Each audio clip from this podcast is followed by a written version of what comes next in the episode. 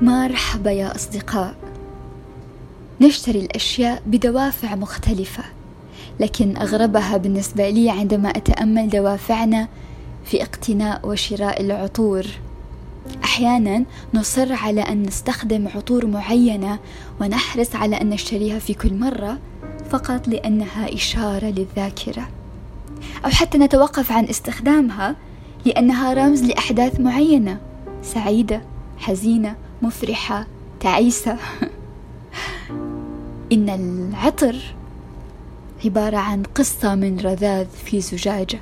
يشاركنا في هذا الرأي أيضا الرافعي قال في أحد مقالاته أنه كان هو وصديقه وامرأة دار بينهم حديث قال فأخرجت منديلها المعطر ومسحت وجهها به ثم هزته في الهواء. فإذا الهواء منديل معطر آخر مسحت به وجهي. وقال الأستاذ أي صديقة آه من العطر.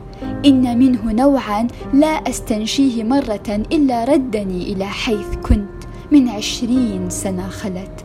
كأنما هو مسجل بزمانه ومكانه في دماغي.